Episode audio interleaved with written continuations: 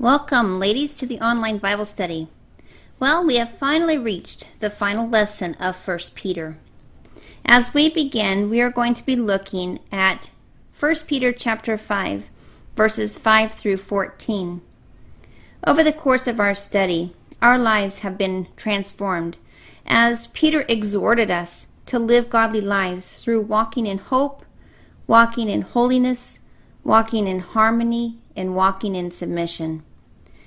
Notice each one of these start with walking. Living godly lives takes work, and Peter has exhorted us of how we are to live. We are not to just sit back and think everything will work out. Now, this is what Satan wants us to think because he doesn't want us to grow in our spiritual walk with God, but we are to stand firm. Peter wanted us to be prepared for the fiery trials that come our way.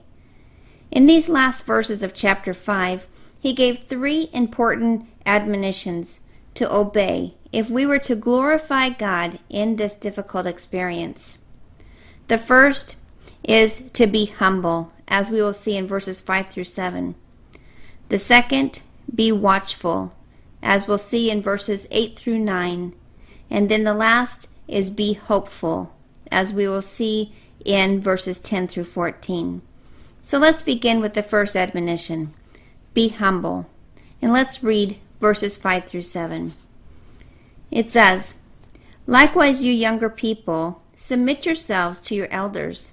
Yes, all of you be submissive to one another, and be clothed with humility, for God resists the proud, but gives grace to the humble.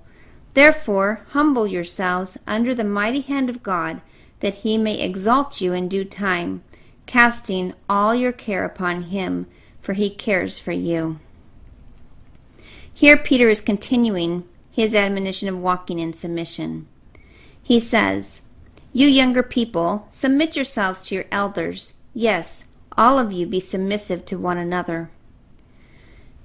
Now, there's a lot of opinions as to who Peter is talking about here. Every commentator I looked at had a different answer, a different view of who Peter is talking about. They were mainly divided over whether Peter was referring to those who held the church office of elder, which would make sense because we just studied verses 1 through 4, and that was talking about how to be a good shepherd, a good leader. And then maybe the younger would be the body of the church, as opposed to the age where the younger people were to submit to the older.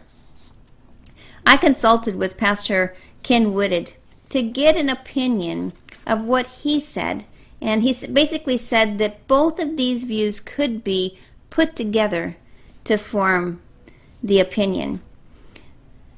The first view would be that Peter is still talking about the elders, referring to the church leadership. As the body of the church, we are to submit to the leadership of the elders, just like a, a child parent relationship. The child respects the parent, right? Well, the parent is the authority and they feed the child. Well, the elder or pastor is the church leader and he feeds the flock the Word of God. As well as showing respect to the church leadership, we should also show respect to those older than us. Now, this doesn't mean that just because they are older, that they are more spiritually mature.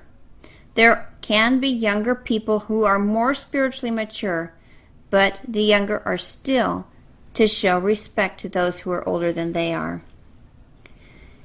Peter here is continuing his theme of right relationships for the purpose of glorifying God in a hostile environment. In previous chapters, Peter exhorted us as employer employee relationships, we are to submit to each other, right? As well as husband and wife, government and authority, and the church body, we are to serve in unity to glorify God. Well, in every aspect of our lives, we have seen how submission plays a part. So, not only are we to submit to our elders, as it says here in verse 5, but we are also to submit to one another and be clothed in humility. All believers are to acknowledge, respect, and honor each other. Now, the phrase be clothed in verse 5 means to gird oneself with an apron. It is a picture of what Jesus did in the upper room when he girded himself with an apron and assumed the role of a servant and washed the feet of the disciples. Jesus, the Son of God and sovereign majesty of the universe, actually clothed himself with the apron of humility and served the disciples. Now, the word humility means to offer oneself as lowly and submissive, to walk in a spirit of loneliness. Now, it's the opposite of thinking that you're better than others, that you're prideful and arrogant. So we are told to clothe ourselves in humility. Now, note further in the verse why we are to clothe ourselves in humility. It says that we are to clothe ourselves because God resists the proud and gives grace to the humble. Pride. We all know what pride does in our lives, right? It was pride, a desire to be like God, that stirred Eve to take the forbidden fruit. In 1 John chapter 2 verse 16, it says, "For all that is in the world, the lust of the flesh, the lust of the eyes, and the pride of life, is not of the Father, but is of the world." So the pride of life is an evidence of worldliness, right? The only antidote to pride is the grace of God, and we receive that grace when we yield ourselves to Him. Let's continue and look at verses 6 and 7. It says, Therefore humble yourselves under the mighty hand of God, that he may exalt you in due time, casting all your care upon him, for he cares for you. Now, notice here that Peter is saying that we are to humble ourselves under the mighty hand of God, that he may exalt us in what? In due time. The key phrase here, ladies, is in due time. God never exalts anyone until that person is ready for it. Moses was under God's hand for 40 years before God sent him to deliver the Jews from Egypt. Joseph was under God's hand for at least 13 years before God lifted him to the throne. In Luke chapter 14, verse 11, Christ says, for whoever exalts himself will be humbled, and whoever humbles himself will be exalted. Peter goes on to say, casting all your care upon him, for he cares for you. Isn't it wonderful that we have a Savior that cares for us? Remember, as we have seen throughout this study, that at the time Peter is writing this, the Christians were suffering severe persecution. The word care here means anxiety or worry. When difficult times come, our way, it is so easy to worry or be anxious, isn't it? But listen to the words that Peter is saying here casting all your care upon him or casting all your anxiety, all your worry on Him, for He cares for you. We know that care means anxiety or worry, but notice it says all your anxiety or worries. Now, the word all in the Greek text has the idea not of every worry that comes along, but the whole of the worries. In other words, we are to give the whole of our cares, our anxieties, our worries to God. Think about a cold. With a cold, you may have a cough, a fever, congestion, sore throat, and maybe a runny nose. When you give the whole of the cold, you are giving everything of that cold the cough, the fever, the congestion, the sore throat, the runny nose. You are not just giving a portion of it. You're not just giving the runny nose, you're not just giving the cough. If you're actually giving that cold to somebody else, you got to give the whole thing. Otherwise, it's not considered the same. So, we are to give our whole worry to God, not just little parts of it, not just the symptoms of it, the whole. Peter is commanding us here to give the whole worry. And the result will be that when those worries come, we will not worry, but cast them over to God. Now, the word cast means having deposited with. It refers here to a direct, once for all committal to God of all that would give us concern. It all comes down to knowing that God is in control. That's the that's the bare roots of it all. He knows what we're going through and promises to see us through. If anybody knew from experience that God cares for his own, it was Peter. When you read the four Gospels, you discover that Peter shared in some wonderful miracles. For instance, Jesus healed Peter's mother in law, as we see in Mark chapter 1. He gave him a great catch of fish in the Gospel of Luke. He helped him pay his temple tax in Matthew, and he helped him walk on the water, also in Matthew. He repaired the damage he did to the ear of Malchus, as we see in Luke and in John, and even delivered Peter from prison, as we see in Acts chapter 12. Which leads us to our second admonition as we look at verses 8 and 9 the second admonition is to be watchful. Let's look at that. It says, Be sober, be vigilant, because your adversary, the devil, walks about like a roaring lion, seeking whom he may devour.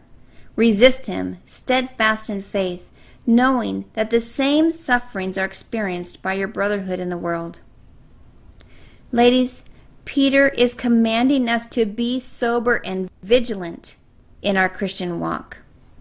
As we walk with Christ, the devil is ready at a moment's notice to devour and destroy our testimony. This is something that we should not take lightly. We cannot let our guard down. Satan is powerful and can use our weakness to destroy us. We need to respect the power of Satan. My husband and I used to have a whitewater rafting business. And when I thought about how we need to respect the power of Satan, I thought about the river. When we would do rafting trips, I can remember looking at the river and seeing God's power. You really had to respect the power of the river. You needed to be prepared with the proper gear, know the terrain of the river, and know the group's limitations that you were going to be guiding down the river. If you didn't respect it, it would swallow you up and devour you. We must never underestimate Satan's abilities. We must stand firm in our Christian walk, making sure that we are continually in God's Word, cultivating a relationship with God so that we will be able to detect when Satan tries to imitate and deceive us. Now, the way you can recognize a counterfeit is to know what is genuine, right? When I worked at management at Bank of America, we always taught our employees to examine a real bill so that when a counterfeit was presented, they would know the difference because they knew the genuine bill. Ladies, the more we are in the Word of God, the more we are growing in our relationship with God, the more we know what is genuine, so that when Satan tries to pass a counterfeit, we will know and turn away from it. Now, sometimes as we go through the sufferings of trials, it feels as if we are the only ones suffering. But Peter encourages us in verses 9 that we are not alone in our adversity, that our brothers and sisters in the world are going through the same sufferings. Let's look at that.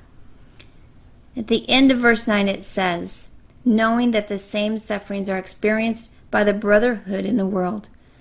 Ladies, we must pray for each other and encourage each other to stand firm.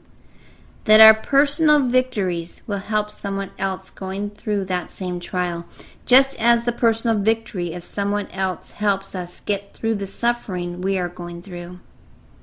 Both Peter and James gave us the same formula for success. Look at James chapter 4 verse 7. It says, "Therefore, submit to God, resist the devil, and he will flee from you."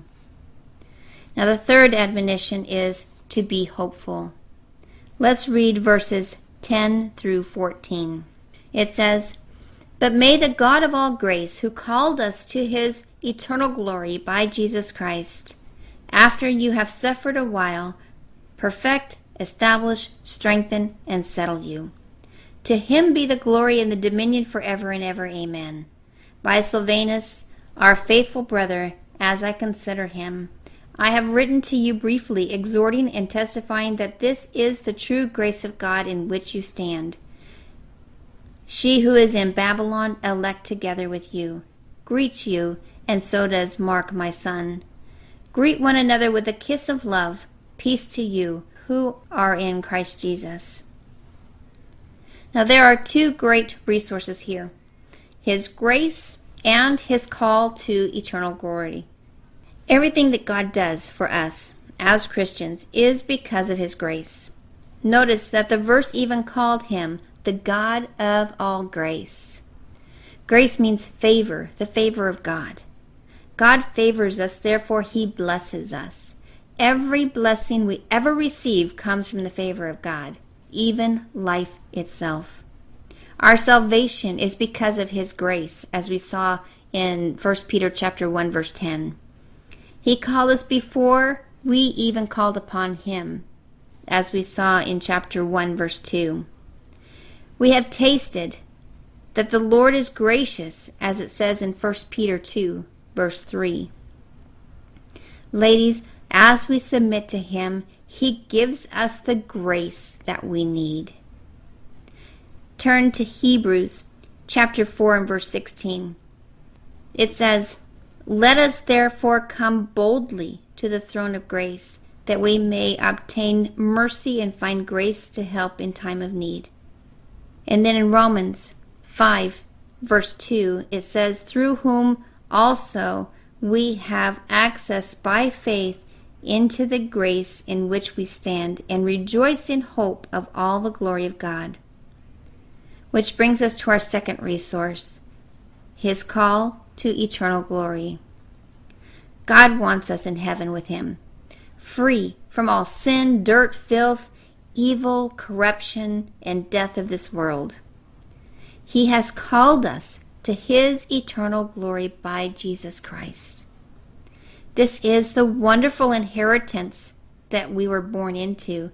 Remember, back in chapter 1, verse 4, it said, To an inheritance incorruptible and undefiled and that does not fade away, reserved in heaven for you. The Christian life is not always easy. We will suffer, we will endure attacks from Satan, but we do know that in the end it leads to glory, and that is all that matters to spend eternity with our Lord and Savior. Again, here is Peter exhorting us in verse 10 that our suffering is only for a little while, as we saw back in chapter 1, verse 6. When we are suffering, we often feel as though our pain will never end. But Peter here again is encouraging us that in light of eternity, where we will spend our lives with God, living with Him in heaven, the suffering that we endure here on earth is only for a little while. It's just a short time. This suffering is molding our lives to be more Christ like. It is so much easier to endure when we know it is only for a little while. Peter goes on to say that after you have suffered for a little while, God will perfect, establish, strengthen, and settle you. Let's look at the verse. It says, But may the God of all grace, who called us to his eternal glory by Christ Jesus, after you have suffered a while, perfect, establish, strengthen, and settle you. Now, perfect means to equip, to adjust, to fit together. The predominantly idea in the verb is adjustment, the putting of parts into right relationship and connection with one another. It is the same word translated perfecting that we see in Ephesians 4, verse 12, where the gifted servants of the Lord mentioned were given to the church for the equipping of the saints for ministering work. The word was also used of James and John mending their nets, thus equipping them for service, as we see in Mark chapter 1. Here the word refers to God mending the lives of Christians, thus equipping them for usefulness in his service. Now the word here in 1 Peter speaks of the work of the Holy Spirit in rounding out the spiritual life of the saint so that he is equipped for both the living of the Christian life and the service of the Lord Jesus. Establish means to fix firmly, to set fast. We should not be unsteady in our stance for God. We need to stand firm, resist the devil, resist the temptations. If we are established, then our feet are firmly planted on the Word of God. We will not be moved by persecution or led away by false doctrine. And then we have strengthen. Well, strengthen means just that God's strength given to us to meet the demands of our life. Philippians 4:13 says, "I can do all things through Christ who strengthens me." And last we have settle. Now settle means to secure as in a foundation, to ground with security. God is able to make us secure through all the sufferings of life, no matter what they are. He is able to settle and secure our nerves, our thoughts and fears, all the uneasy and unnerving emotions that disturb us. God can settle us if we will only do one thing, and that is resist the devil and turn near to God. God uses all the trials and temptations, the difficulties and persecutions, all of the sufferings of life, and uses them to adjust our character. He will perfect us, fit us all to the parts of our life together, and lead us to glory. This is the glorious grace of the call of God to eternal glory. Now, in thinking about all that God has done for us, Peter, he couldn't help himself. He just breaks out into praise, as we see in verse 11. It says, To him be the glory and the dominion forever and ever. Amen. And then in verses 12 through 13 are the final greetings of the letter of 1 Peter. Peter has completed his exhortation and is about to close his letter. So it is now time to spend greeting those who are with him. It says, By Silvanus, our faithful brother, as I consider him, I have written to you briefly, exhorting and testifying that this is the true grace of God in which you stand. She who is in Ab- Babylon, elect together with you, greets you, and so does Mark my son. And now in verse 14, Peter closes his letter. It says, Greet one another with a kiss of love. Peace to you all who are in Christ Jesus. Amen. Greet one another with a kiss of love. Now, the kiss of love was a cultural form of greeting that the Christians used for one another of the Roman Empire and is still prevalent in many of the Middle Eastern cultures today. Now, keep in mind that the men kiss the men and the women kiss the women. It was an expression of love and unity among the believers. That by doing this simple act, they would be reminded that they did not stand alone, and they would be encouraged by the expression of oneness and brotherly love. There are four other times in Scripture that it is mentioned to greet one another with a holy kiss. One is Romans 16:16. 16. Then the next is 1 Corinthians 16:20. 2 Corinthians 13:12, and then there's 1 Thessalonians 5:26. Peter had opened his letter in 1 Peter chapter 1 verse 2 with a greeting of peace, and now he closes with a benediction of peace. He is encouraging us in the midst of persecution by praying for peace, which is abundantly available to all who are in Christ, who is the Prince of Peace. This Prince of Peace gives us a peace that is far more than merely a feeling of serenity. It is an inner peace imparted to the believer as he walks with the Lord in fellowship and dependence on the Holy Spirit. This promise emanates from Christ himself on the last night before he was crucified. Let's look over at John chapter 14 and look at verse 27. It says, Peace I leave with you, my peace I give to you. Not as the world gives, do I give to you. Let not your heart be troubled, neither let it be afraid. Ladies, we can have this inward peace as we walk with God today. Throughout this study, we have had times of tears, times of laughter, and times of conviction. Peter has shown us how to live godly lives through walking in hope, walking in holiness, walking in harmony, and walking in submission.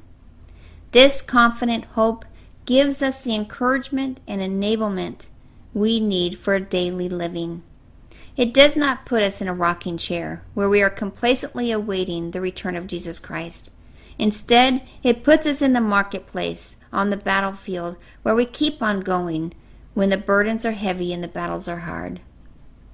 Every follower of Jesus Christ can live every moment of every day with hope if they remember three important truths. First, life on earth is temporary. Our home is in heaven. Peter reminds us over and over again throughout 1 Peter that we are strangers in this world, that this life is not all there is. When you really concentrate on the fact that this is just temporal, it helps to endure whatever may come your way in this life. Second, God uses adversity in this life to strengthen our faith.